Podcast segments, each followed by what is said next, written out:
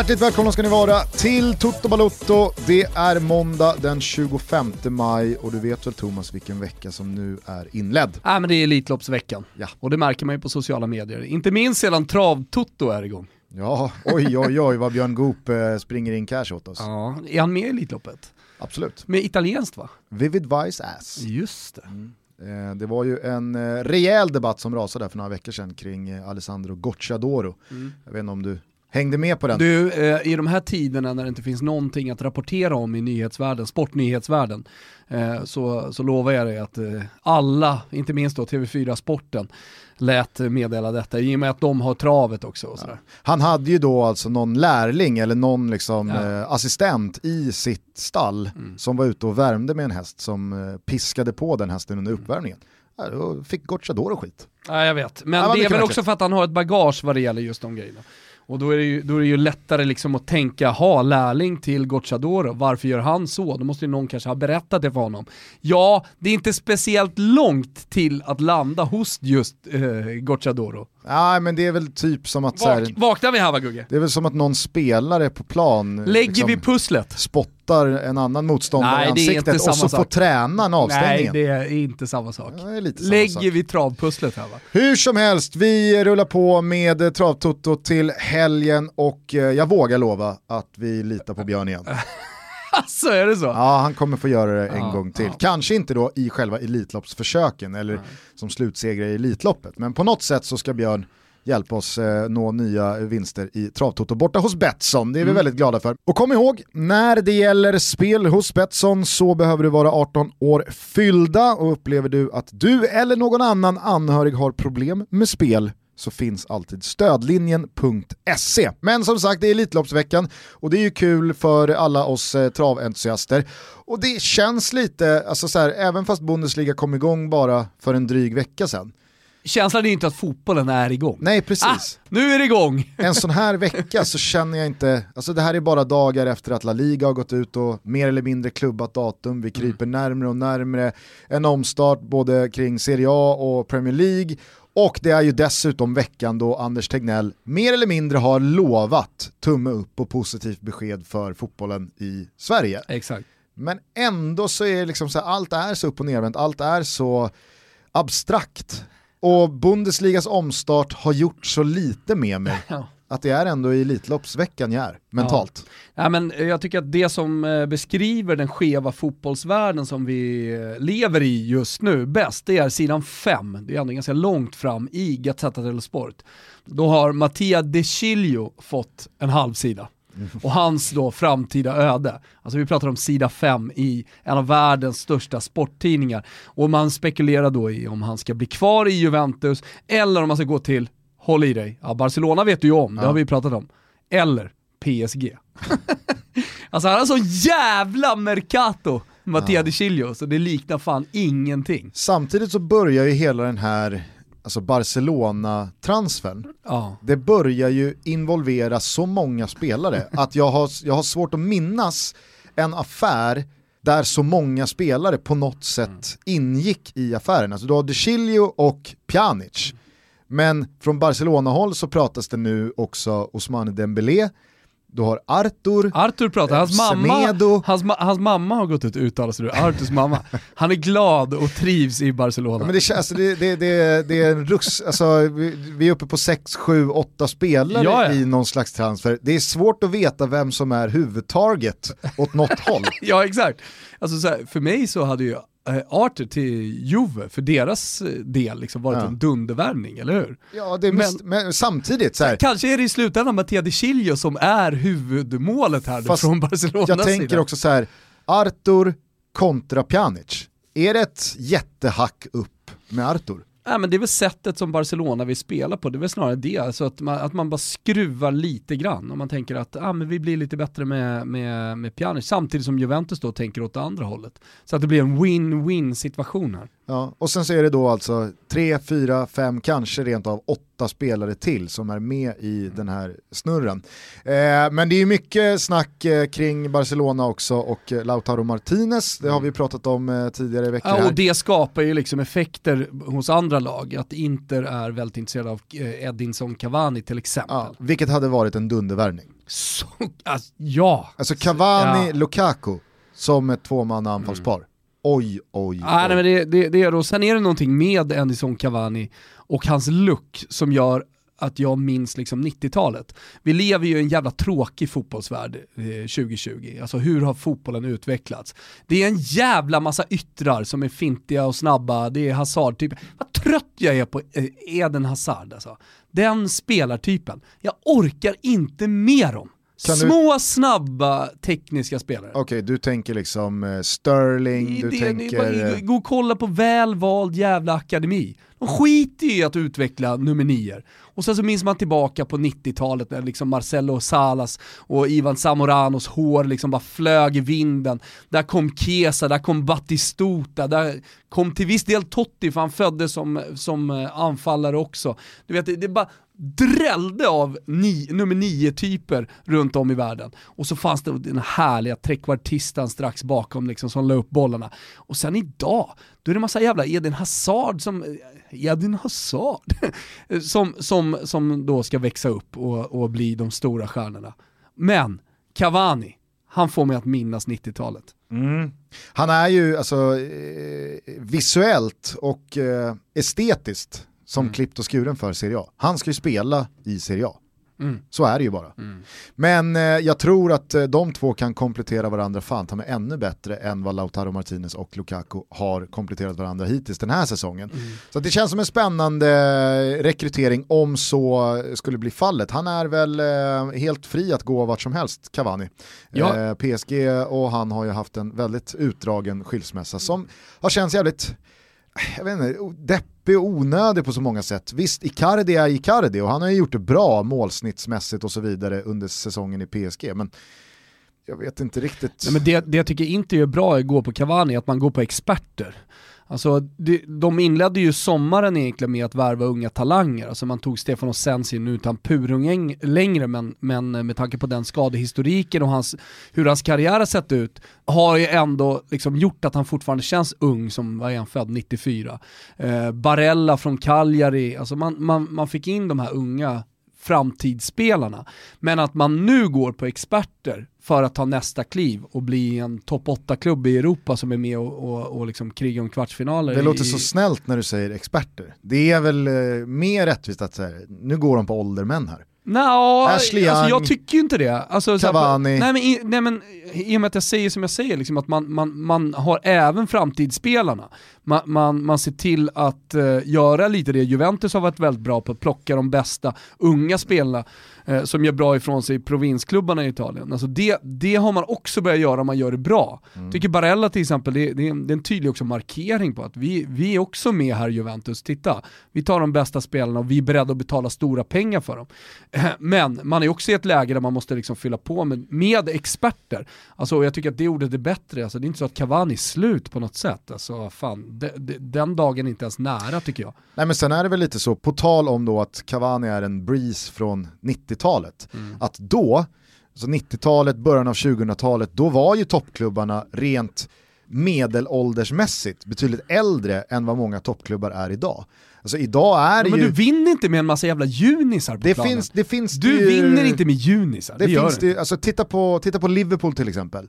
De har väl inte en enda spelare i ett lag som alltså har varit i två raka Champions men League-finaler jag, som är 30 bast eller äldre. Alltså, det, är bara, det är bara en reflektion och det säger ju någonting om någonting som då ett undantag som kanske bekräftar en regel. Exakt. Eller tvärtom.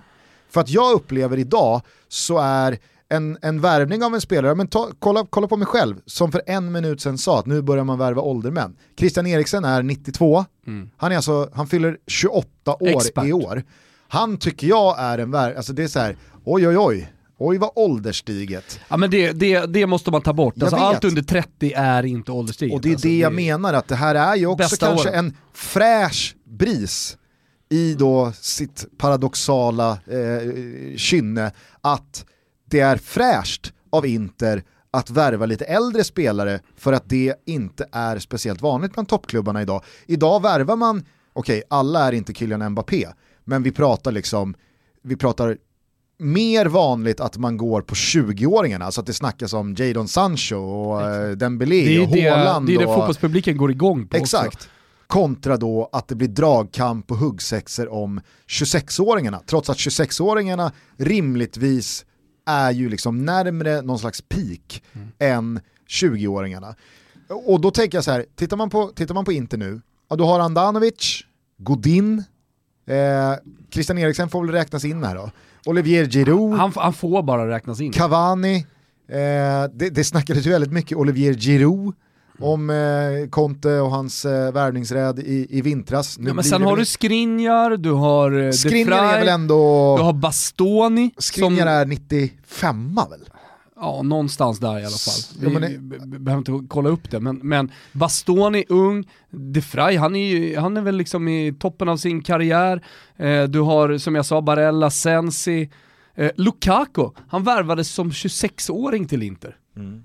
Ja, alltså, han är ju 93. Herregud! Mm. Nej, men, det är ju inte ett åldersdiget lag. Nej, jag säger inte det heller. Jag säger bara att det som idag, eftersom så många år har gått här nu av att spelare ska värvas för stora pengar och uträtta stora jävla saker när de är 22 redan, så blir det ju så att man undrar vad fan en sportchef eller en manager eller vem det nu är som tar beslutet att man ska värva en 32-åring. Man undrar hur den är funtad, för att så här, vad, vad är det här? Men Cavani, alltså det är ju en, det är en klassspelare på alla sätt det hade ju varit som bevisligen man... kan mm. Serie A och som är en förstärkning, hur man än väljer att vända och vrida på saker och ting. Mm.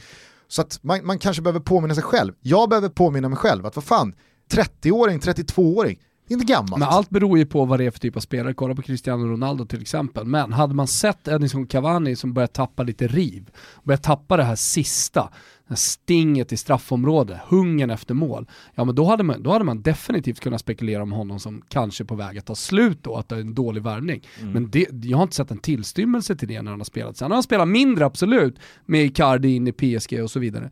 Men, men ändå, alltså de matcherna som han har spelat, de matcherna som han fortfarande gör för Uruguay, där, där, där ser jag liksom inte att det är på väg ner.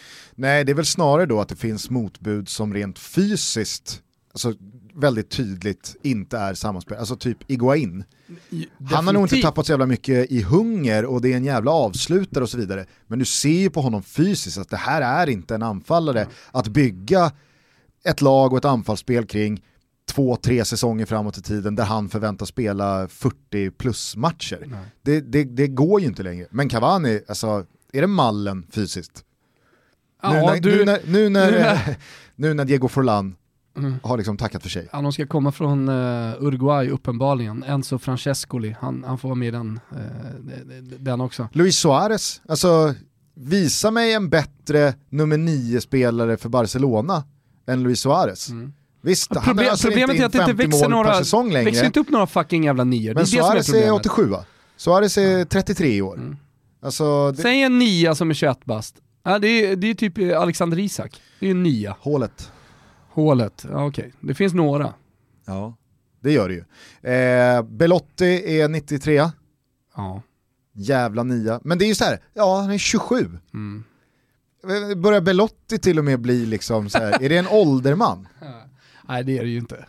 Men jag, jag, kan tänka mig att vissa, i vissas ögon så är han det. Alltså för två, tre år sedan när han ryktades kosta, eller ryktades, det var väl Urbano Cairo, presidenten i Torino, som, som sa det, att han kostar en miljard Belotti. Och jag vet inte, han kanske var värd det då, men sen har han haft lite skador och sånt. Så nu, nu är väl den prislappen nere på 40-50 kan jag tänka mig. Kane, 93. Mm. Alltså, är han, är han en ålderman? Eh, det är de ju inte, de, de ska ju vara toppen, på toppen av sina karriärer. Sen är det så här att spelare har sin brintid. Och det handlar om motivation och hunger såklart också, inte bara fysiskt. Eh, och eh, för vissa så är den brintiden inte speciellt lång. För vissa är helt enkelt Björn Borg, de tappar hungern efter ett tag. De har varit på toppen, de kanske debuterade tidigt i karriären alla kan inte vara Ronaldo, Messi och Zlatan eh, som, som håller där uppe. Adriano, bästa exemplet på liksom jättebra exempel. kort brintid ja. jämfört med de som, eh, alltså likt Zlatan, Ronaldo och så vidare håller i 15, 16, ja, men alltså 18 Hade Adriano år. varit en annan typ av människa, en annan person och sett på sin karriär mer professionellt så hade han ju kanske varit en så spelare man, man nästan bollar upp som, om man inte får, får nämna eh, Pelé, Maradona, Messi typ. Eh, vem är världens bästa fotbollsspelare? Ah! Så bra var han. Alltså. 2000... När, han, när, han var, när, han var, när han stod på toppen, då var han så bra. 2005 så var ju Adriano världens bästa fotbollsspelare.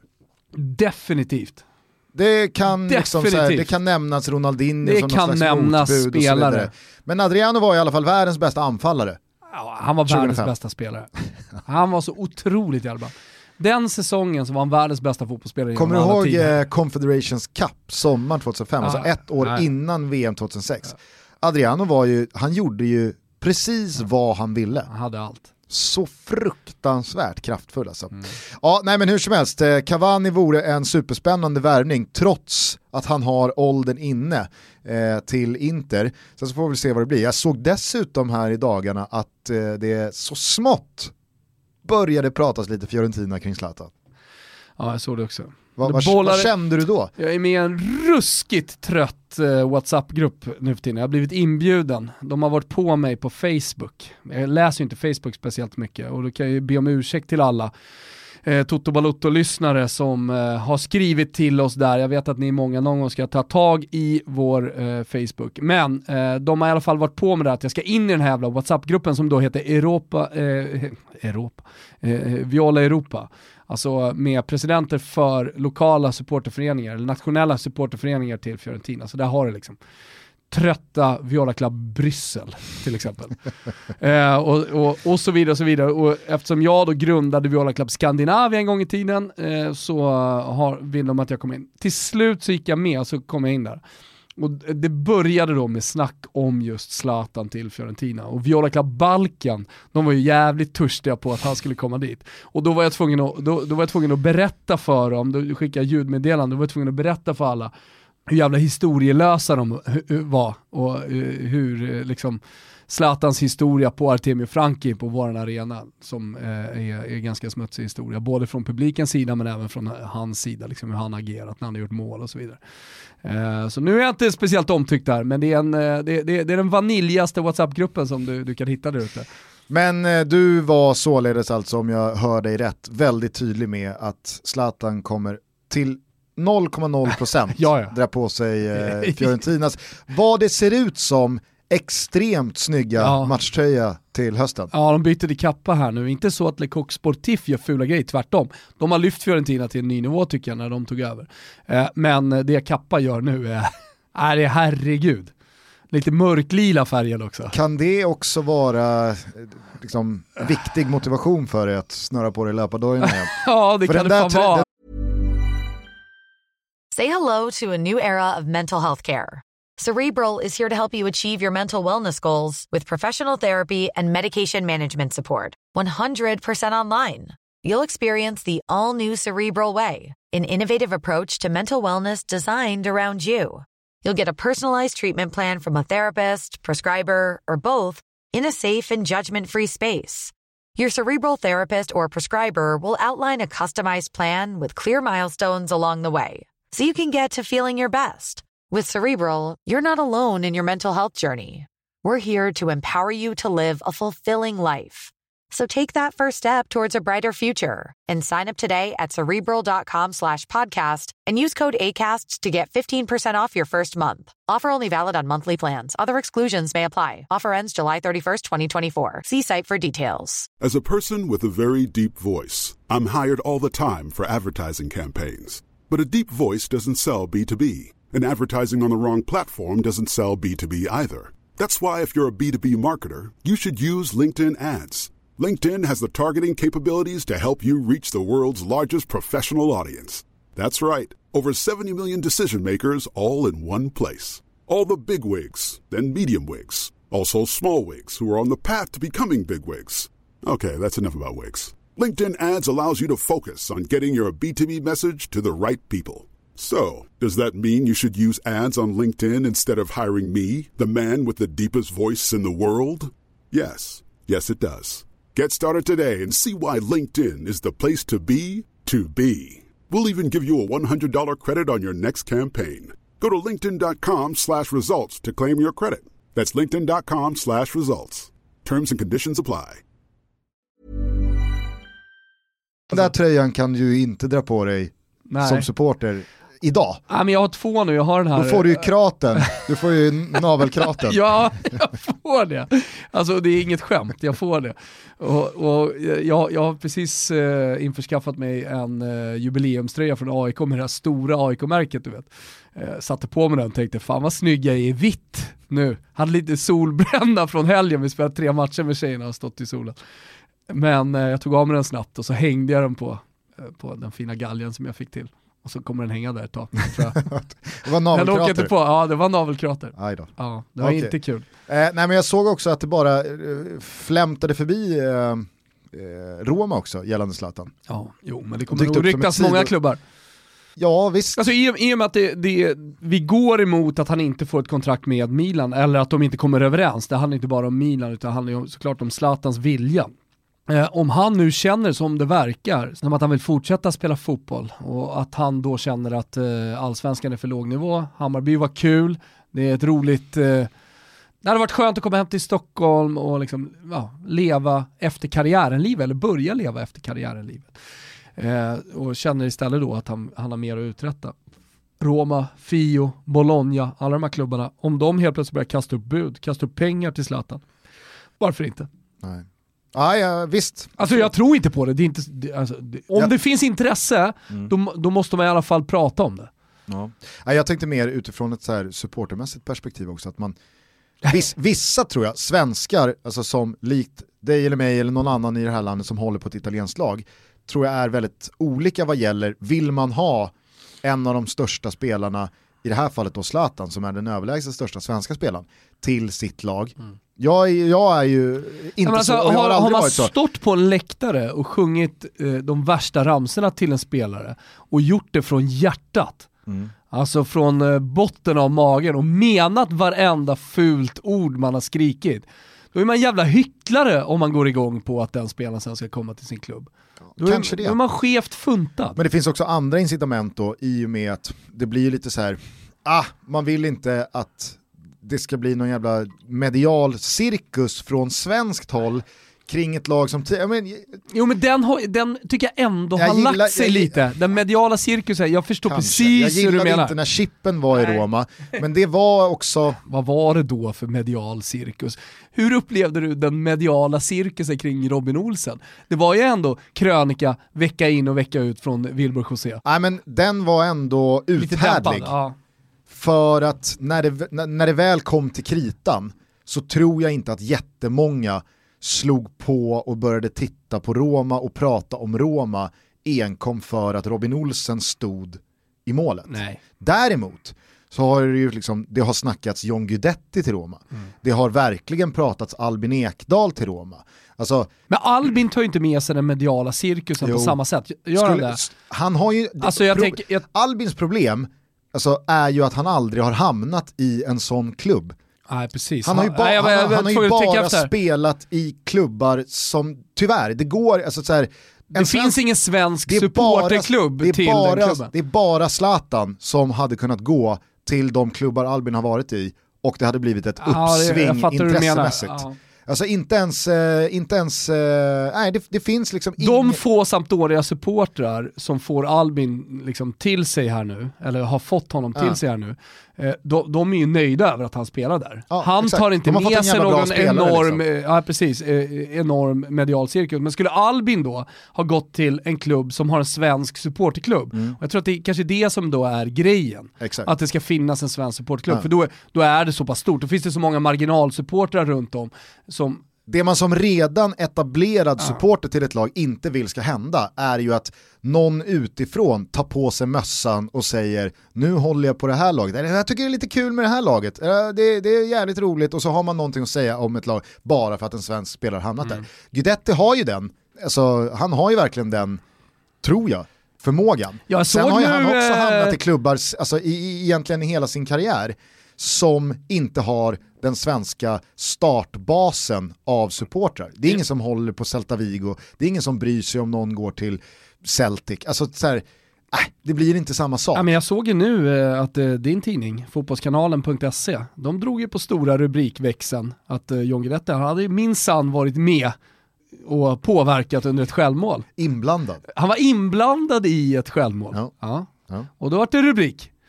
Ja, menar, vad fan, det, vet, alltså, så här, det vet väl du om någon. Spelare klickas ju av en anledning. Vissa spelare klickas inte av en anledning. Nej. Vissa är ju iskalla och det är ju den här dragningskraften man pratar om. Jag tycker att det är lite magstarkt. Visst. Rubba på Guidettis inblandning sam i ett självmål. Samtidigt man måste komma ihåg att det är ju mer svältfött än någonsin Absolut. i fotbollsvärlden. Så att, det där hade inte hänt en normal eh, jag menar, det liksom, görs, fotbollshelg, det görs program om vitrysk högsta liga fotboll. Görs det program om Jajamän. vitrysk högsta fotboll? Alltså, när de var den enda ligan som spelade. Jaha, ja, ja, offside köpte vara... in en match i färöiska ja, ligan. Det spelar sydkoreansk fotboll. Det är Hur klart går... att de får ingen speltid i en normal vecka eller en normal fotbollsvärld det här är ju samma sak. Visst, kan vi på något sätt få ut en rubrik från Guidettis match i Hannover? Ja, han var inblandad i ett mål här. Hur går det för Offsides färöiska fotbollssatsning? Är det inte så att Sverige har fått tillräckligt av Ken Fagerlund, eller vad heter han? Eh, Fagerberg. Fagerberg. Mm. Kan det vara så att vi har fått nog? Jag kommer ju alltid bära med mig att Dick Last, du vet den gamla klassiska. Eh, Örgryte-målvakten, att han höll Ken Fagerberg som den bästa avslutaren han någonsin mm. haft att göra med på en träning. Mm. Men visst, Ken Fagerberg har dykt upp kanske någon gång för mycket eh, under sitt eh, långa nu äventyr mm. på Färöarna. Samtidigt så är det så här, ja det, det, var lite, det var väl lite kul och lite unikt och lite Nej. märkligt roligt att det kunde bli så att Offside köpte in en, en högsta liga. Sen, det var som jag skrev. Sen drunknade det ju såklart i Tyskland. Att Bundesliga kom igång Jo men det visste man ju, det var ju det var klart så länge. Ja jag säger bara att det ja. blev ju så, jo, och jag har inte tittat på någon färöisk fotboll. Men jag har heller inte sett en enda sekund av Bundesliga-fotbollen den här helgen. Just för att äh, jag, blev, jag blev så nedslagen av förra veckans omstart. Mm. Att jag kände, nej. Wilbur José kollat. Och den här helgen var det ju heller inga, alltså det var ju inte... Alltså, jag såg, jag såg, det är någonting med träningsmatch, eh. ja, jo, men det är någonting med träningsmatchkaraktären på de här matcherna som jag tror att man kan jobba med. Eh, för att när uh, Mainz till exempel då går och förlorar stort, alltså då, då tycker jag att det finns någon slags motivationsbrist hos spelarna som lyser igenom i resultatet. Och jag tror att när vi går, då, då, då går in i liksom avslutningen på ligorna som vi ändå gör, så de lagen, de klubbarna som inte har någonting att spela för, där kommer vi, vi, vi kan liksom inte få några maxprestationer. Och, och inställningen är så pass viktig så att det kommer bli många matcher, även så bottenlag som spelar för sin överlevnad, eh, kommer kunna gå in och liksom vinna mot ett, eh, ja, men en klubb som ligger kanske sjua. Mm. För att det går inte att motivera sig alltså, träningsmässigt, att, att liksom ge allting verkligen för att avsluta säsongen. Utan och, och, jag tror att alla är med också på att det här är så jävla exceptionellt speciellt och det kommer förhoppningsvis aldrig mer komma tillbaka. Att man slappnar av lite i det. Eh, vilket, vilket kommer ja, då leda till att vi får liksom Minds dundertorsk eh, i, på, på många håll. Mm. I alla ligor. Ja, det, och det är väl oundvikligt. Inte allsvenska för det är annorlunda. Nej men det är väl också oundvikligt och det är väl någonting man får helt enkelt hacka i sig eftersom det nu i väldigt många länder ändå finns en ambition att avsluta ligaspelet. Mm. kan man göra som Frankrike och blåsa av, men det kommer ju bli en annan verklighet för dem. Vem vet om det kommer vara till det bättre, förmodligen till det sämre, i alla fall ekonomiskt. Men jag kan, ändå, jag kan ändå köpa att det i de sista omgångarna kommer bli en del ställa ut skorna, nu får vi det här överstökat. Det här går inte att liksom lura sig själv till någon slags pepp. Där spelar ju supporterna och inramningen en otroligt stor roll. Jag tycker det dessutom har blivit väldigt tydligt vad gäller resultaten och poängfördelningen i de här första två omgångarna i Bundesliga, hur mycket publiken har med hemmaplansfördelen att göra. Jag vet inte om du har tänkt på det eller sett siffrorna, men jag läste i morse att under de här första 20 matcherna som har spelats i de här två Bundesliga-omgångarna, visst 20 matcher, det är, om man vill vara lagd så, ett ganska så tunt underlag, men hemmavinsterna på de här 20 matcherna är någonstans drygt 16% mm. kontra då hur det har sett ut i Bundesliga fram till man avbröt för coronan.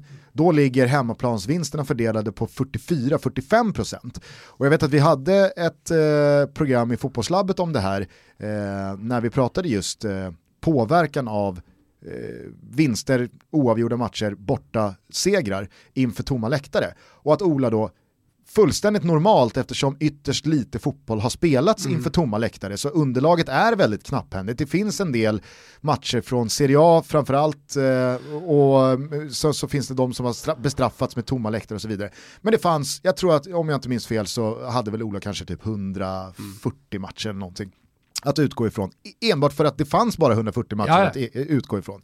Men om vi nu har då de här 20 matcherna och man köper in sig på att det är ett hyfsat bra underlag att ändå utgå från, så är ju svängningarna i hemmavinstprocent ändå exceptionella.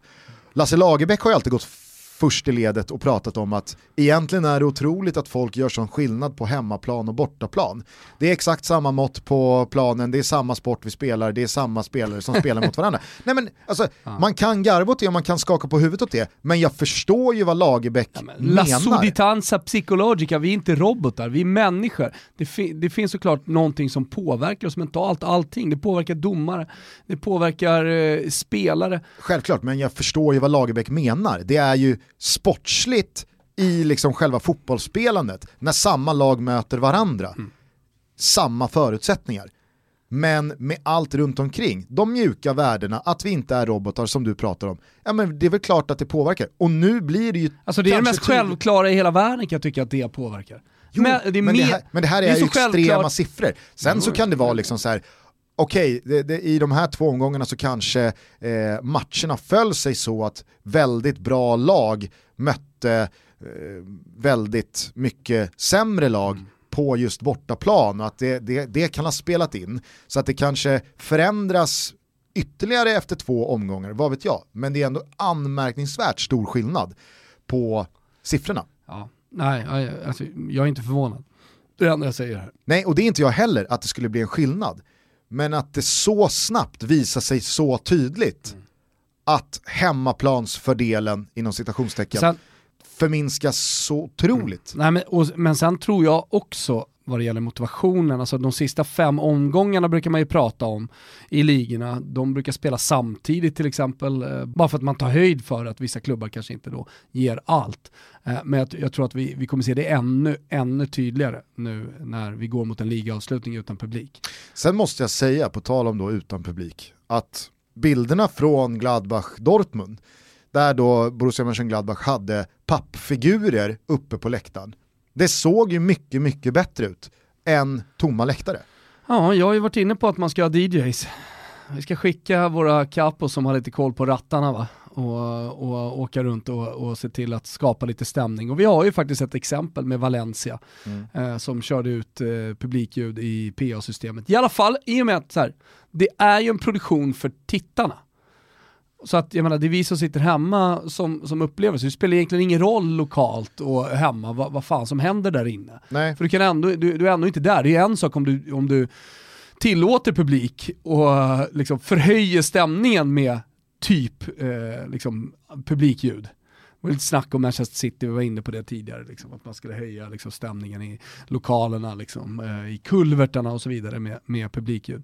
Eh, men när vi nu har en ren och skär tv-produkt så, så ser jag liksom inga problem med det. Det blir inte plastigt, det blir inte opersonligt, utan det, man, man förhöjer bara liksom, upplevelsen framför tvn. Ja exakt, och det är väl där man måste lägga sitt fokus. För jag såg att vår gode vän Kristoffer Svanemar skrev om det här igår på Twitter och fick en hel del skit från liksom folk som ja, men på något sätt hela tiden ska visa hur äkta man är. Och ja, men de ska spela in äkthetskortet, det är ju det man blir trött på och i det allt läget. annat det är bara plast det. och allt annat ja, men... är bara jippo och här blir Svanemar någon, eh, någon slags eh, yrkesmänniska som bara tänker på nej, liksom, nej. sig själv och sitt jobb. Nej, alltså nu är det ju klubbat att det inte kommer vara publik på matcherna. Nej. Och det är så... Och med stor sannolikhet kanske inte i många ligor på hela året. Nej, och det, är, och det är så det ska vara, det är så det kommer vara. Alternativet är att inte spela alls. Ja. Ingen säger väl när man säger jag tyckte det såg bättre ut med eh, pappfigurer eh, på läktaren än att läktarna var helt tomma. Ingen säger ju med det att äh, jag föredrar inte att det ska vara publik på läktaren utan jag kan lika gärna köra pappfigurer. utan det handlar ju om att så här, i en pissig situation så kan man väl skruva på några möjliga eh, alternativ till det några procent bättre visuellt genom tvn. För att det är enda sättet vi kommer uppleva fotboll kommande månader, kanske halvår, kanske rent av ett år. Mm. Nej, visst, det är ingen som säger att fotboll är en tv-sport och anpassar den från tv-publiken. Men nu är det ju så. Så att jag fattar inte. Det är nu Stadio Friuli som är inspirerad av, är det Sporting Lissabons eh, hemmaarena med, med, olika färg på stolarna, upplever sin storhetstid när Serie A kommer igång igen.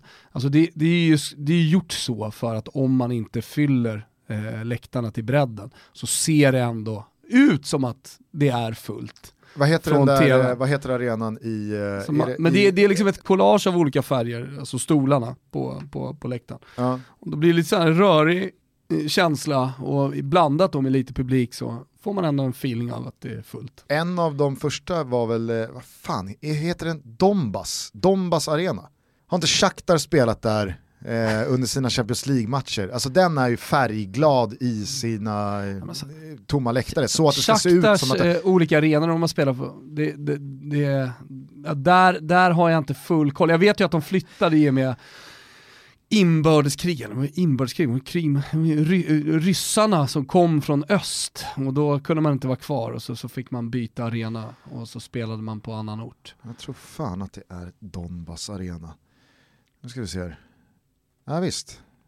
De fick ju flytta ut från Donbass och sen så spelade de väl på den i Kiev. Ja. Som är färgglad just för att det ska se ut som att mm. det är publik när det bara är halvfullt. Ja, jag, jag, tycker det bara blir löjligt att man ska sitta och understryka att man inte föredrar att titta på fotboll via tvn. Eller att man inte föredrar att det är publik på läktaren. Det gör väl alla? Alla vill se fotboll live på en arena, alla vill att det ska vara publik på läktaren. Men i den här tiden som nu ligger framför oss så måste man väl kunna säga att jag tycker det ser bättre ut med pappfigurer på läktaren än helt tomma betongläktare och bara tomma stolar utan att man för den delen tar på sig en jävla julgranshatt och blir en plastis. Eller? Ja, jag håller med. Jag håller helt med. Och sen, visst, jag förstår att det är ytterligare ett steg i fejkade publikljud i PA-system, men herregud, jag tror att det också gör skillnad för tv-upplevelsen. Mm. Och det är den upplevelsen som är alternativet för att titta på fotboll kommande månader, halvår. Eller så ser man ingen fotboll alls. Taradam, taradam. Vet du vad det var? Det var en fanfar. Jajamensan, det är nämligen så att A Days March är tillbaka i Toto. En av våra mest uppskattade sponsorer Verkligen. genom tiderna. Och eh, för er då som inte känner till A Day Smart sedan tidigare så är det alltså ett klädmärke för män. Och när jag säger klädmärke så är det inte vilket som helst Gusten, utan det handlar om plagg av högsta kvalitet till bättre priser eftersom de inte används av några återförsäljare eller mellanhänder. De är enkla, okomplicerade plagg med en design som håller över tid. Mm. Och vi har ju, både du och jag har ju flera plagg från A Day's March. Vi fick ju upp ögonen för dem senaste gången de var med. Say hello to a new era of mental health care. Cerebral is here to help you achieve your mental wellness goals with professional therapy and medication management support. 100% online. You'll experience the all new Cerebral Way, an innovative approach to mental wellness designed around you. You'll get a personalized treatment plan from a therapist, prescriber, or both in a safe and judgment free space. Your cerebral therapist or prescriber will outline a customized plan with clear milestones along the way so you can get to feeling your best. With Cerebral, you're not alone in your mental health journey. We're here to empower you to live a fulfilling life. So take that first step towards a brighter future and sign up today at cerebral.com slash podcast and use code ACasts to get 15% off your first month. Offer only valid on monthly plans. Other exclusions may apply. Offer ends July 31st, 2024. See site for details. As a person with a very deep voice, I'm hired all the time for advertising campaigns. But a deep voice doesn't sell B2B, and advertising on the wrong platform doesn't sell B2B either. That's why if you're a B2B marketer, you should use LinkedIn ads. LinkedIn has the targeting capabilities to help you reach the world's largest professional audience. That's right, over 70 million decision makers all in one place. All the big wigs, then medium wigs, also small wigs who are on the path to becoming big wigs. Okay, that's enough about wigs. LinkedIn ads allows you to focus on getting your B2B message to the right people. So, does that mean you should use ads on LinkedIn instead of hiring me, the man with the deepest voice in the world? Yes. Yes, it does. Get started today and see why LinkedIn is the place to be to be. We'll even give you a $100 credit on your next campaign. Go to linkedin.com slash results to claim your credit. That's linkedin.com slash results. Terms and conditions apply. Och sponsrade Toto Balotto. Och helvete vilken jävla kvalitet det är. Och förhållandet kvalitet-pris, det skulle jag säga det är fan branschledande. Mm, verkligen. Eh, det är ju faktiskt så att i detta nu så sitter både du och jag i ett par A Days March sneakers. Just det. Det gör vi. Och det gör vi med stolthet. Jag har ju ett litet märke från baren i London innan vi såg eh, Chelsea mot eh, Bayern München. Ser det här längst fram. Det stör mig, men de är ändå väldigt fina. Jag måste bara haka på det du säger för att eh, de gånger jag har varit inne i butiken på Kungsgatan här i Stockholm mm. så är det verkligen så att man vänder sig åt vänster och så hänger det ett par tröjor som man tänker, jäklar vad snygga. Mm. Och sen så på bordet till höger så ligger det ett par byxor som man, äh, de där måste jag också prova. Äh, och sen så finns det någon jacka och det finns någon overshirt och det finns skjortor. Så, äh, allt är otroligt snyggt och sen så kommer skorna där och så tänker man, nej, äh, vi får göra plats för en påse till. Ja, men sen gillar jag mixen liksom på att det på ett sätt känns trendigt men ändå så är det väldigt tidlösa plagg. Och nu är sommaren här Gusten och då tänker du på olika härliga material, eller hur? Jag nämner några som finns på Days March nu. Terry, vad är det för något? Jo, det är frotté. Tencel, det är typ ett miljövänligt siden, jätteskönt på sommaren. Och självklart då, sommarmaterialet numero uno, linne. Allt man vill ha för sommaren, välgjorda sommarkläder som kommer hålla en stilig och bekväm stil när värmen kommer. Finns på daysmarts.com och just nu så är det unikt 15% rabatt både online och i butikerna. I butikerna får man ju säga eh, Toto då. Eh, men handlar man på daysmarts.com då är det koden TOTO som gäller får man 15% rabatt. Vi säger ett stort tack till A Days March för att ni är med och möjliggör Toto Balotto. Tack A Days March. Då är jag nyfiken på vad du har att säga om det danska alternativet här då, nu när superligan drar igång igen. Har du, har du ja, hängt med vad, vad, som händer där? De har alltså smält upp stora skärmar på alla eh, läktare och sen så får man då som säsongskortinnehavare eller som ja, någon som frekvent brukar besöka arenan och se sitt lag, då får man då köpa in sig via den här eh, chattfunktionen eh, Zoom. Mm. Alltså det är väl typ som eh, Skype, va? alltså videosamtal. Och då får du köpa en plats på din läktare och då dyker du upp fysiskt på den skärmen, på den läktaren, på den platsen. Och du får således också se matchen i din device, i din skärm via kameran bara därifrån. Du får inte de olika kameravinklarna utan du får bara se matchen. Hur dyker du upp sa du? Alltså hur syns du? Du köper en biljett. Jag vill se matchen från södra. Ja. Och så pröjsar du vad det nu kostar. Mm. Och sen så får du då någon slags inlogg via mm. Zoom. Och så får du den kamera. Och så, få, så finns det, en, upp, det finns många... en kamera på södra, eh, tre kameror kanske på långsidorna och sen så en kamera på norra. Och så får du liksom säga, ah, men jag, jag brukar alltid stå på norra eller jag brukar alltid sitta på men då, västra. Då måste, du, då måste du skapa helhetsupplevelsen, då måste du skapa förbärsen. Du, du måste liksom, eh, ja är du tysk då, spöka ut det rejält med alla halsdukar och pins och jeansvästar och, och, och, grejer. Eh, och, och sen så uh, på något sätt uh, ha, jag vet inte om man går att bjuda in polare om alla gör det samtidigt. Hur många får man vara max i, i Tyskland i en grupp? Nu har de väl höjt igen. Ja, nu från... kanske de har höjt. Men säg att man får vara tio då. Ja, men så bjuder man in de tio. Och sen tänker jag att man umgås då under säsongen. Eller hur? Mm. Och är ingen smittad, ja nej men då, då är det ju lugnt ju liksom, så man umgås bara med dem. Och så kör man förmatchen och alltihop och sen så loggar man in på sin device. Kan man koppla det här till någon slags virtual reality VR-goggles? Liksom? I sådana fall så För borde så fall, man... då, börjar, då, börjar vi, då börjar vi närma oss ja, någonting. Ja, och då borde man ju liksom, eh, då, då borde man ju väga in typ eh, biluthyrningsfirmer som man då kan köpa in sin minibuss. Och så kan man köra virtual reality sex timmar Exakt, så kan man köra sex timmar bortaresa med sitt kompisgäng som man brukar gå på matchen med. Och så får man då liksom, man får sex timmar, och har vi, har vi sex timmar Stockholm-Helsingborg? Ja. Va? Det kanske vore någonting. Ja, det, nu så här, det finns åtta platser. Fram med haschet! jo, Fram med haschet Bosse, nu jävlar åker vi. Och då ska det ju inte vara någon liksom så här häftig häftig berg och dalbaneresa Nej, nej, längs någon cool väg. Utan då ska det E4. vara virtual reality E4 södergående, pissiga liksom Värnamo-sträckan där det inte händer någonting. Men, men däremot så ska man ju kunna gå in på macken. Alltså det, det måste de ju lösa, du ska kunna pissa i skogen.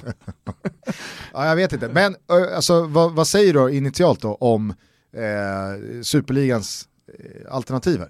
Alltså, är, det- är det, Alltså, är det jag tycker att all kreativitet är bra i det här läget. Alltså så här, ta det för långt, ta det inte för långt. Om folk vill köpa det och testa på det, låt dem göra det. Alltså jag, jag, jag, jag, jag tycker att all kreativitet är bra, för det kanske föder ett annat förslag eller en annan idé som är ännu bättre. Det- Som inte jag sitter inne på. Alltså, jag är lite skeptisk för att jag känner ändå så här, okej det här kanske ändå är too much. Det jag däremot Fast det, tycker det, att det, det, är finns... så här, en sak om du är påtvingad att köpa det här, men det, det, det är upp till var och en att göra det. Ja, jag, jag gillar Jag kreativiteten. säger bara min, min spontana magkänslereaktion på det här är, det här är ändå lite too much va? Mm. Men det jag känner när jag tänker på det ett varv extra är ju att för spelarna tror jag ändå att det är skillnad. Jag tror att det är Mittjylland som gör det här på sin hemmaarena. Det här alltså är inte, om det nu lät så när jag förklarade det, eh, hela danska superligan. Men det är Mittjylland tror jag som kör det här. Säg vadå, eh, Mittjylland kanske löser 3000 pers då, som betalar för det här första omgången. Det ger ju ändå dimensionen av att det är 3000 pers på de här skärmarna som tittar live. Det är, det är riktiga människor. Det tror jag ändå gör någonting med spelarna. Mm. Kontra då pappfigurer, i synnerhet kontra helt tomma läktare. Kanske inte är så jävla dum Gör du må, alltså, då, det du pratar om kring minds här, att det finns liksom så här, äh, men man, man ger upp. Ja. Det bara blir en total pyspunka för att det är inför tomma läktare och det är helt meningslöst. Här är det ju ändå, låt säga att det blir 3000 pers. Det är 3000 pers som faktiskt kollar. Kan de dessutom göra ljud från sig som hörs? då kan ju folk liksom bua, då kan, ja, men du vet, Ja, ja. då kan folk skrika någonting. Tänk dig att höra via en skärm någon liksom Det kan bli ett överförfriskad ruskigt fiasko känner jag också. Absolut, men det kan ju också, alltså den, den situationen, att den kan uppstå, att en spelare i Mittjylland går ut och liksom tar ett inkast och hör genom en skärm tre meter bakom sig. Du är för jävla dålig! Risken är ju att det blir lite så trollvarning på det där. Så att det, det, det då liksom köps sådana här biljetter i och med att rösten då hörs från, eh, vad vet jag, motståndarsupportrar, Mm. Roma- folk som bara vill jiddra. Såg du det? Roma, Roma, trollade ju in, eh, Roma trollade ju in sin vargmaskot på Gladbachs läktare. Ja, Såg du det? nej. Så var det en bild då. Har de en vargmaskot verkligen? de har en Jag har vargmaskot. missat den. Jo fast det, alltså, det- så här, den är inte, Den är inte Den- frekvent använd. exakt, Alltså, den är inte, den är inte jätteprofilerad. Nej, nej. Men Det finns ju Roma, andra maskotar som är mer profilerade. du har inte, Järnkaninen. Den Ja. är ju profilerad. absolut. Ja. Absolut. Eh, du har ju... Gnagis. Eh, och sen, lill, eller är det bara gnagis? Gragis. Okej, ja. eh, jag gillar ju annars, eh, vad heter den då? Gunnersaurus. Den är ju ruskigt profilerad. Den gröna dinosaurien för Arsenal Ja. som eh, Wenger alltid körde kämpiga high-fives med Ja. när de hade vunnit. Och han stod och skakade på svansen. Eh, nej men eh, alltså, Rom, den här maskoten är ju inte superetablerad. Däremot så har ju Roma tagit någon slags smärtsam ledartröja på, på sociala medier senaste Jo, åren. det vet ju vi alla om. Tillsammans då med en del tyska klubbar, däremot Gladbach. Mönchengladbach. Ja, och de har ju mötts här nu i Europa League och så har de eh, varit på varandra eh, en hel del. Och, ja, eh, och så nu så såg jag då lite bilder från Gladbach mot Dortmund i helgen. Och då hade ju Roma satt den här eh, maskoten som en pappfigur, Ja. köpte in sig på läktaren och liksom så här, haha, vi är här. Och så känner man bara, cringe. Nej, men, eh, jag, jag, jag tänker på så här, tidigt 90-tal när en Juventus-supporter från Salerno eh, tog sig in på arenan på Fiorentina-sektionen, kastade in en, eh, en banger eh, som fick eh, två, eh, om det var någon materialare, någon domare som eh, blev skadade. Eh, och Fiorentina fick då bestraffning, eh, som bestra bestraffades hårt som fan. Eh, vilket liksom, all- ja, men eh, det ledde till ett jävla efterspel, men det går inte att ta tillbaka det sportsliga tappet. Alltså, det, det, det går att straffa folk i efterhand och så vidare, men, men, men Fiorentina förlorade sportsligt på grund av detta. Eh, och även ekonomiskt. Eh, så, så det- alltså, det är ju det är ju problemet med att liksom få in då troll på arenorna via Men hur, virtuella troll. hur, på... hur tänker du att de här virtuella trollen på något sätt ska kunna utföra någonting som skadar sporten? Och framförallt, om man nu lyckas med något sånt Mm. så känns det som att det är väldigt lätt att se vem det var. Mm. I och med att det är då liksom registrerade inlogg och att du finns då i skärmen. Alltså, om jag ska vara ärlig så det skulle det vara typ, Nej, i och för sig, du, du är fortfarande, Någon FCK-supporter ska köpa in sig typ av- som ja. Midtjylland-supporter. ja, var du beredd att offra liksom? Exakt. För att du, du, du, du, Alltså det är en sak att bara skrika, fan gör en jävla stins liksom, den där grejen. ja verkligen. Lyfta rundar jävla stins! Alltså den grejen är ju en sak, det, det stör man väl inte så mycket på, men nej, jag vet inte. Jag vet inte. Och du skulle ju inte kunna göra det anonymt på samma sätt som du kan göra Nej. det IRL. Nej, När du då tar på dig liksom fel färg men ställer i den klacken och uträttar någonting, kastar Nej, en banger eller vad det nu kan vara. Här blir det ju svårt. Folk är kreativa tänker jag bara Gustav. Folk är jävligt kreativa. Alltså det som skulle kunna vara är ju att du på något sätt med någon slags anonymitet löser ett inlogg, dyker upp i skärmen maskerad och sen typ håller upp något budskap som på något sätt är over the line som då får Mittjyllands, eh, att de på något sätt då genererar poängavdrag till Mittjylland. Poli, poli, jag vet inte, politiska budskap på något sätt. Exakt. Ja. Alltså budskapsbanderoller i audioform Ja. som inte är okej. Eller budskapsbanderoller som bara liksom så här bokstav för Plocka bokstav dass växlas på ut. tillträdesförbud tre år för att du, du, du har kört bud, politiska budskap eller budskap som inte är okej på arenorna. Ja. Jag vet inte, eh, vi får väl se hur det där landar. Vi håller i alla fall ögonen Danskarna öppna går i bräschen, det är kul. kring Mittjyllands omstart här nu och deras eh, Zoom-läktare. Men jag tycker att så här, 2020, ah, det blir lite tröttsamt att spela ut äkthetskortet och att allsvenskan och all annan fotboll minsann inte ska spelas så länge inte det kan vara publik på läktarna. För man fattar väl Man kan, alla vara, man kan vara fett jävla äkta och ändå tycka att det är en bättre TV tv-produktion när det bara går att se matcher på tv. Exakt. Är okej. Ja, ja, ja, ja exakt. Mm. Och om man inte gör det så får man väl tycka det också, men det blir lite löjligt att shamea andra som Framförallt då så blir det när du drar föredrar- äkthetskortet. Ja. Kolla, kolla på mig. Nej, det blir lite... Det Det blir, po- lite... poserande kan jag tycka.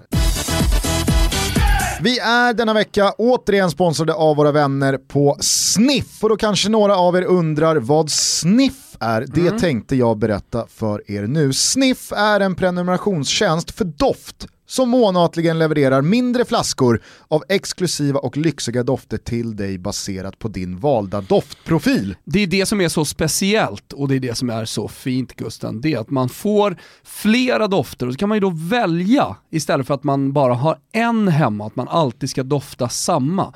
Man får ett eh, fint etui där man har sina olika dofter då. Passar ju extra bra i dessa tider också att man får dofterna hem till dörren istället för att man behöver ge sig ut på stan och leta i butiker. Ja, men då kanske många tänker, precis som jag tänker, vad fan är min doft då? Eller hur?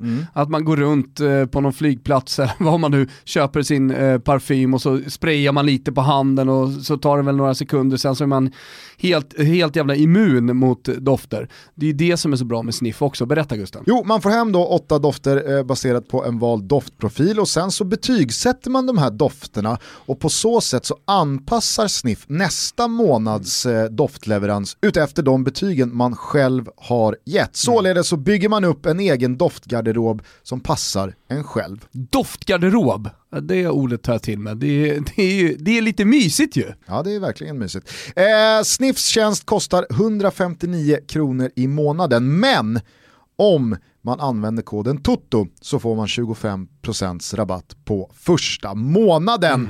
Så att gå in på sniff.com det stavas S-N-I-P-H Det gör det. .com, inte på något annat sätt. Och vi säger stort tack till Sniff för att ni är med och möjliggör Toto Balutto. Stort tack. Många roliga och eh, glada reaktioner på vårt segment i senaste avsnittet här med underskattade spelare som har blivit överskattade kontra då spelare som har varit så pass överskattade att de till slut då har blivit underskattade. Eh, med några dagars distans har du, har du marinerat fram några namn som du känner att du glömde av eller Nå, har, har du alltså, blivit det- påmind av lyssnare som hört av sig med ah, både bra, bra.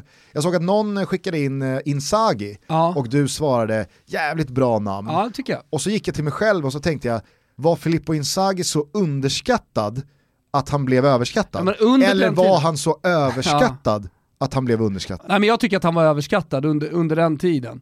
Eh, Så pass överskattad att han blev underskattad. Alltså folk såg Pippo Inzaghi som en spelare som bara sprang offside. Är du med? Ja. Alltså ganska begränsad rent tekniskt, han var inte stark, han såg ut som ett jävla sugrör på planen, åt bara Bresaola och Rucola. Eh, men man underskattade honom och det visade han i de Champions League, de fantastiska Champions League-säsongerna som faktiskt Milan hade. Framförallt så tenderade väl folk att benämna honom som överskattad för att folk störde sig på hur ego han var. Alltså han tog Alltså hur ego han var, inte speciellt mycket med bollen, men hur ego han var när han firade målen. Alltså det var väl, det spelade ju absolut in. Men det finns ju några klassiska, han gör väl något mål i Juventus va? När han och Del Piero kommer fria. Och om man bara släpper den till vänster så har Del Piero helt öppet mål att bara rulla in den i. Han skjuter, och det är väl okej. Men det blir ju då så dråpligt när det då returen kommer ut till Inzaghi. Han får återigen chansen att då bara lägga den vänster till Del Piero. Men han skjuter igen själv och det blir en till retur och på tredje försöket så sätter han den, springer ut mot hörnflaggan, karaktäristiskt som han alltid gjorde, firade som en dåre och Del Piero står nästan och bara liksom slår ut med armarna Ja. och skrattar uppgivet i straffområdet så här, vad, vad i helvete är det här? Eh, det spelar ju absolut roll, men det var väl lite det jag menade att folk tenderar att säga, oh, men han, han tar alltid eh, fel beslut, eller ibland var väl det rätt beslut att gå på avslut själv, men du fattar vad jag menar, att det spillde över till att folk kanske, som, nej men han är så jävla överskattad, och till slut så ledde det till att han blev underskattad, för det var ju en jävla killer. Nej men eh, helt klart, nej, men jag tycker det är ett bra namn. Sen tycker jag självklart, det är, det är konstigt att jag inte nämnde honom, att Benzema ska, ska in där. För vi har ju liksom pratat om honom i podden utan att nämna överskattad och underskattad kanske, orden. Som har benämnts som en överskattad spelare, så att han har blivit underskattad. Men sen, senast, ja, men han, har gjort, han har gjort resan. Han har ju verkligen gjort resan. Jag tycker verkligen att Benzema för ett par år sedan var... Nej men under hela Ronaldo-tiden i Real Madrid så, så benämndes han som en överskattad spelare så han blev underskattad. För att han inte gjorde så många poäng som man då kanske förväntar sig av nian Benzema, men han gjorde så stort jobb för Ronaldo Ja. så att han var faktiskt en underskattad spelare. Exakt. Och det du menar nu, det är att säsongen då, eh, alltså att han gör för lite mål egentligen för att vara den stora stjärnan fram i Milan. Så att man pratar om, eh, längst fram i Real Madrid, så att man då pratar om honom på tvärtom. Ja, för att är det någonting som har präglat Karim Benzema sen Cristiano Ronaldo lämnade Real Madrid så är det ju att han har börjat göra avsevärt mycket mer mål, men då har folk börjat, alltså så här, lik du, jag säger inte att du har haft fel, men du har ju alltid menat på att ja, men Benzema är en jävla underskattad anfallare, han är väldigt bra. Och med det sagt så säger man ju inte att någon är överskattad eller att någon blir överskattad. Men det har blivit en så populär åsikt kring Benzema senaste ett och ett halvt åren att "Ah, han är så jävla underskattad Karim Benzema att det nästan har liksom då pendeln har slagit över för mig att nu är det så här jo fast Och det kan den göra. Jo, men- Det är ju fint när pendeln slår. folk pratar ju faktiskt om Benzema numera som en av världens bästa nior. Ja. Och det, det, alltså så här, nej, det är att ta det för långt, Ja. tycker jag. Ja.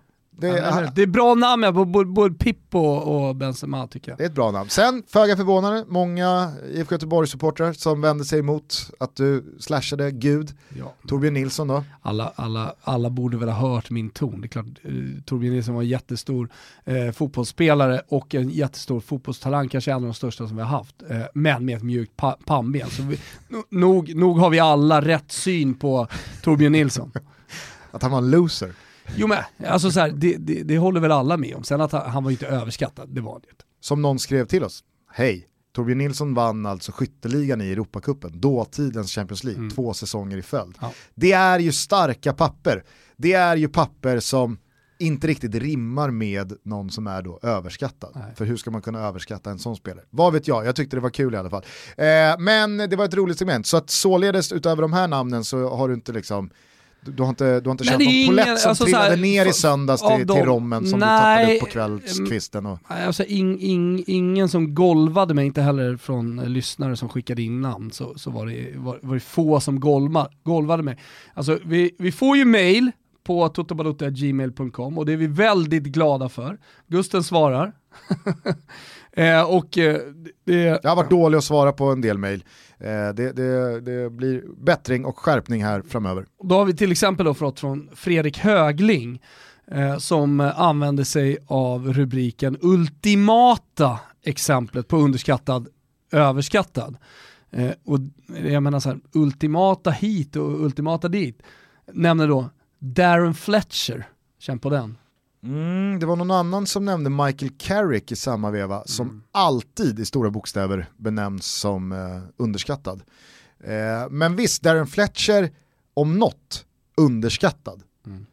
Och jag kan väl... Jag, Alltså så man pratar för mycket om honom som en underskattad spelare så man börjar nästan överskatta jäveln. ja, nej men visst. Eh, det, det, är- det är ett bra namn, men kanske inte det, det ultimata. Nej, nej. Det skulle jag inte säga. Nej. Eh, däremot så tycker jag att eh, Jarobe Hosini nämner en eh, intressant spelare i sammanhanget i Mikael Ballack. Ja. Alltså att han är så överskattad att han blev underskattad. Mm. För det var ju verkligen, alltså det var ju Ballacks grej tycker jag. Mm. Alltså, jag kommer verkligen ihåg Ballack som en spelare både i det tyska landslaget, i Leverkusen, framförallt när han kom Han, till liknar, Chelsea. han liknar Beckham lite på det. Ja men att folk pratade om honom som överskattad. Han skulle komma till Chelsea och dominera, men väl i Chelsea så var det ändå liksom, jo fast Lampard är ändå bättre och det, det, det fanns spelare som stack ut mer. Men när allting kom omkring så var det ändå så här, Ballack är ju en jävla bra spelare alltså. Så att han kanske var så pass överskattad att han blev underskattad. Så att, En, en, eh, en annan spelare med tysk eh, härkomst, det är Julian Draxler. ja.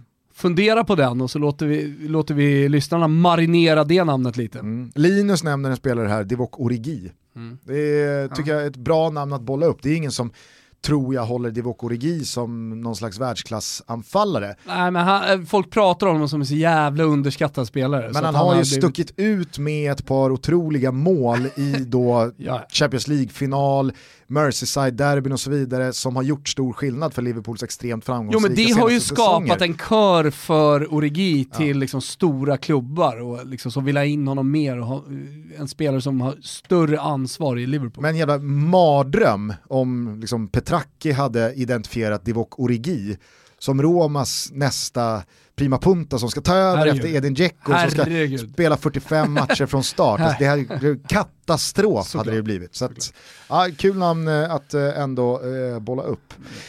På tal bara om eh, Petracchi och Roma, alltså, kan, har, har du känt en ökad frekvens av så här årsdagar senaste tiden? Definitivt. Det var ju några dagar sedan bara, det var då tioårsdagen sen Inters trippel 2010. Fiorentina hade ju årsdagen för senaste scudetton. Alltid lika deppigt när man säger ja 68, 69. är det något att fira detta eller? Ja, nej, jag- nej, men det, det, är väl, det är väl naturligt, dels att det blir mer uppmärksammat i år än andra år eftersom det inte finns liksom speciellt mycket fotboll som spelas, men också för att det i maj är väldigt många bucklor som delas ut. Så att, ja, det, det, det kanske inte är så konstigt. Eh, men då såg jag i alla fall, jag vet inte vad det var, det dök i alla fall upp eh, en liten eh, hyllning då till eh, Romas slag, kan ha varit Filip Mexes, jag vet inte, det var någonting i alla fall. Men Romas årgång då 07-08 som jag fastnade i och så började jag liksom så här titta tillbaka på den truppen och minnas gamla matcher och jag såg lite mer highlights och jag youtubade fram några matcher som jag minns specifikt. Alltså har du också sådana verkliga årgångar som du fortfarande bär med dig i, i hjärtat kontra Definitivt. andra där, där du nästan har svårt att placera in, vilka spelade ens då? Man har ingen aning men ens på, på definitivt. uppstuds. Definitivt. Men just Roma 2007-2008, alltså, vilket jävla lag. Kommer du ihåg, kommer du ihåg det Roma? Eller Ja, ska ja. jag, ska jag påminna dig? Nej, alltså du, du får gärna friska upp minnet på alla som, som lyssnar. Ja, Men eh, det för mig är ju är ett av de Roma som jag hatade mest av alla. Den Alltså ytterst- jag, jag, jag, avskydde, jag avskydde dem, jag, jag kissade på dem. Du stod där på läktaren och skrek. Jag hade faktiskt Varenda midord du hade i vokabuläret. tvåpinnare med Roma Merda en gång, så att, eh, som fick hela bortasektionen 3000 romanister ändå att, att reagera, vilket var fint. Du hade den extremt svårälskade Doni i målet. Kommer du ihåg? Ja, ja. Så jävla svår att tycka om. Han kändes, han kändes så opersonlig och dryg och äh, det var någonting. Och sen så en, en backlinje med Max Tonetto Mm. till vänster. Ja. Och så en mittbacksuppsättning med Mexes, med Juan. Och sen så hade du då Christian Panucci som kunde spela både mittback och högerback, men där fanns också Big Dick Marco Cassetti som avgjorde något derby. Och så på mittfältet, så utöver då Daniele De Rossi såklart, så fanns ju eh, liksom David Pizarro. Åh, vilken spelare. Aquilani, Matteo Brigi, var ju- byttes alltid Alltså, in med en kvart men, kvar. men när du säger Aquilani så, så, så måste vi verkligen förstärka liksom att det var Aquilani när han var, han skulle bli bäst i världen. Han var en jävla mittfält, han var på väg upp och han var ro, eh, Romasonen och eh, han var ju hur fin som helst. Ja, han var jätte, jättefin. Ja. Jätte, jättefin. Sköt långskott, ribba in och sådana här sjuka grejer som han se- sedermera slutade med. Sen så fanns det då, på tal om då, så som du inledde avsnittet eh, med din aggression mot de här småvuxna eh, yttrarna. Det är de och, och personer som kollar på Nyhetsmorgon och fotograferar sin frukost som jag avskyr mest den här måndagen Gusten. Ja, okej. Här fanns det i alla fall, Kring dem tänker jag att de ska fan dö. här fanns det ju yttrar, en del småvuxna absolut, men framförallt, det var ju en annan skola av yttrarna. De gjorde inte jättemycket mål, men det var, alltså, jag, jag vet inte, du får, du får reagera Ja, på dem. Du Nej, får, jag, jag håller med. Alltså klassiska Okej, ytor. vilka fanns här då? Jo, Rodrigo Tadej, Ja. Ludovic Juli. hästen tar dig. med den otroligt, otroligt eh, älskvärda målgesten när han jag- stoppade in handen under tröjan Ja. och liksom bultade eh, ut just från tröjan som att hjärtat slog från Det är otroligt att fler inte har snott den målgesten av honom. Gick han till Bologna eller? För jag var Perugia. på... Perugia kanske han gick till. Jag gick, just det, Perugia var det. Det är inte jättelångt Men som Rom. Spelare i Perugia kom han tillbaka och stod i kurvan. jag var på den matchen. Aha, Okay. Jag, jag, jag var på den matchen och så såg man hur det började röra sig. Och man märker på pressläktaren att så här, fan det är någonting som händer här. Vad är, vad, vad är på gång liksom? Eh, så att hela Kurva Sud var liksom, ja, men det var några konstiga rörelser, du vet det är nästan som vågor. Och sen så började det viskas och, och sen så förstod man då att eh, Rodrigo Tadej, han, han hade tagit plats på den övre sektionen. Mäktigt. Mm. Eh, nej men eh, utöver då, Annars har ju Daniele De Rossi tagit plats i kurvan, har du sett det? ja, det, har väl, eh, det har väl ingen missat, när han spökade ut sig Ja, och gjorde ja, en jag vet. Vi la väl ut det på vår Instagram och Ja, det, det var ju, det var ju en jättegrej på sociala Kanske vi gjorde, medier. ja ja, skitsamma då. Det var en supergrej Vi glömmer att jag sa medier. det. Eh, hur som helst då, utöver Rodrigo Tadej bara och Ludovic Juli så fanns ju även Mancini. Va? Ja, ja. Där har du en poängspelare som bara försvann. Ja, som bara försvann. Eh, när du säger Doni i mål, Ja. vet du vad jag tänker på då? Och nu är det några lyssnare som definitivt är med mig, i och med att du nämner poängspelare, vi har pratat om sköna nior, eh, inte för att han är, den här spelaren är liksom nia fullt ut sådär, men en spelare som är helt bortglömd, men som jag fullständigt älskade som spelartypen. Christian Doni i Atalanta. Ja. Alltså vilken provinsspelare som man älskade. Ah, han var otrolig. Problemet med eftermälet och Christian Doni var att han åkte dit i matchfixningsskandalen. Och Ganska han, rejält va? Så pass mycket att han blev hatad liksom av supportrarna. För det straffade Atalanta. Så liksom allt han gjorde för Atalanta, liksom den spelaren han var, den personen han var, hur han, liksom, hur han satt där tillsammans med Glenn Strömberg, eller stod på och surfade in på pansarvagnen och liksom körde över Roma-bilar och Juventus vid det eftermälet. Och sen liksom bara, nej, fan det, det, det är sorgligt tycker jag, när jag tänker på Christian Doli, men jävla vilken spelare det var. Ja, det var en skön liten detour här bara i, i min Roma 0708. Ja, ja, ja. För det finns tre spelare kvar här va? Som jag, som jag, Han var ju bäst i världen 0708 Christian Doli.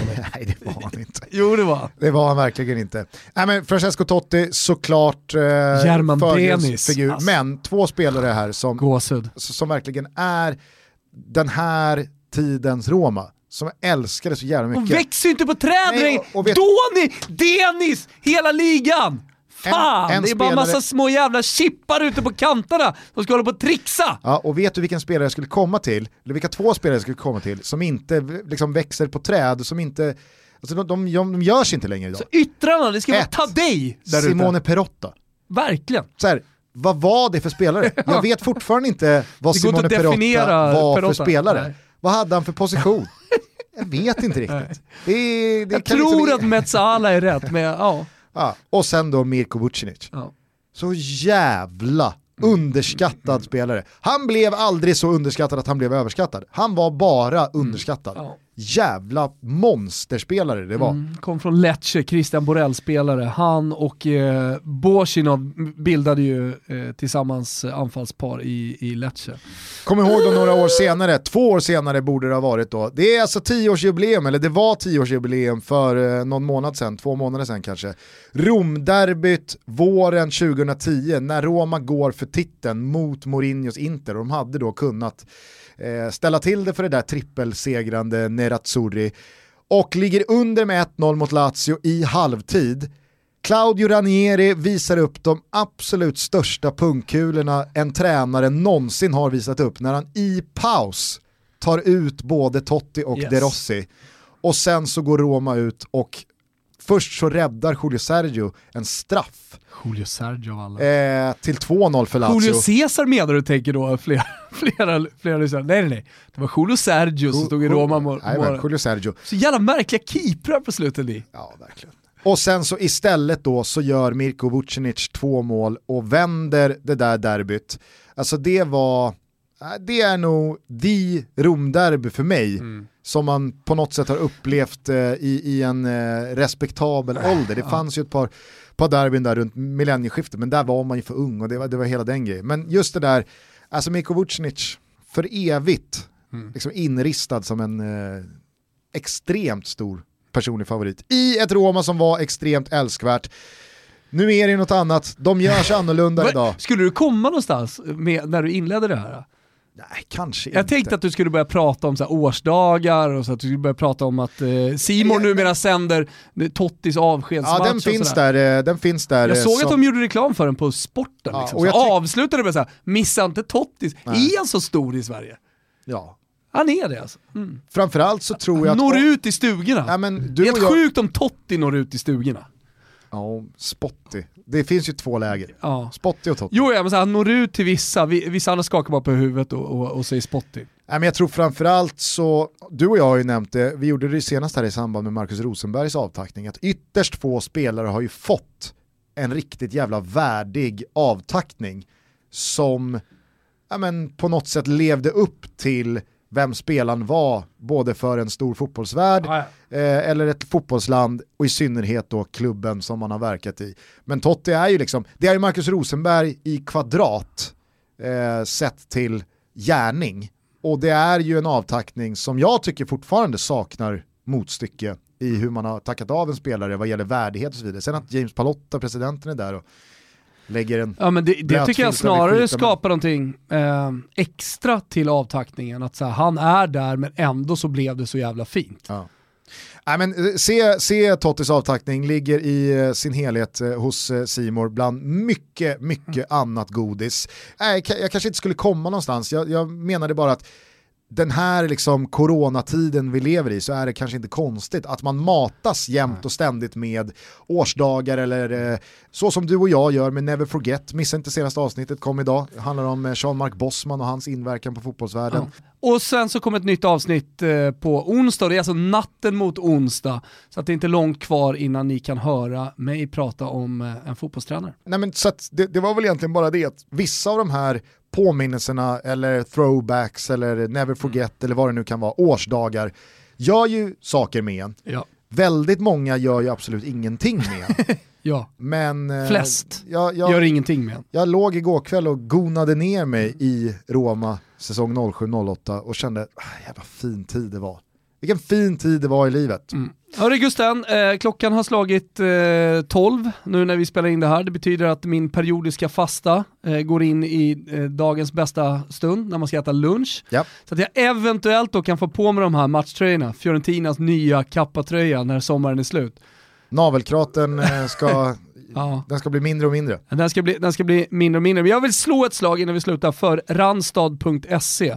Alltså går ni i jobbsökartankar eller tänker ni på er karriär, ni eh, tänker långsiktigt eller kortsiktigt vad det gäller er arbetskarriär, ja men då ska ni gå in på randstad.se. Det var mm. egentligen bara det. För att eh, jag, jag, tror ändå det är många som funderar och i de här tiderna när det är permitteringar och så vidare, att man funderar kanske lite extra kring sin karriär. Fan står jag någonstans? Vad gör jag nu? Ja, men inspirera er, gå in på randstad.se. Kanske framförallt så har de här tiderna gjort att folk tänker, gör jag det jag vill göra? Exakt man, man, får mer tid till eftertanke. Jag kanske borde utnyttja mitt liv mer till att göra det jag faktiskt vill göra. Exakt. Så, Så att, äh, ja, jag tyckte att det var en bra rekommendation att avsluta avsnittet med. Vi hörs om några dagar igen förhoppningsvis. Mm. Så har då Anders Tegnell klubbat igenom att vi kan starta upp den svenska elitfotbollssäsongen från och med helgen 14-15 juni. Yes. Och sen så kan vi då tillsammans med övriga toppligor runt om i Europa starta igång en otroligt speciell men också väldigt intensiv och förhoppningsvis väldigt rolig fotbollssommar. Med pappfigurer på läktarna, med Capos som DJ. Jag hoppas det i alla fall. Och eventuellt då med virtuella troll på Zoom-skärmar i Danmark. Ciao tutti! Ciao tutti! Jag tänker alltid på dig när sommaren slår ut La na na na na. La na na na na. Det var aldrig meningen att det skulle bli jag och du. La na na na na. La na na na na. Det är tuffa tider för en del För drömmare För en drömmare. Tunga när man står bredvid. Som en drömmare, som en drömmare.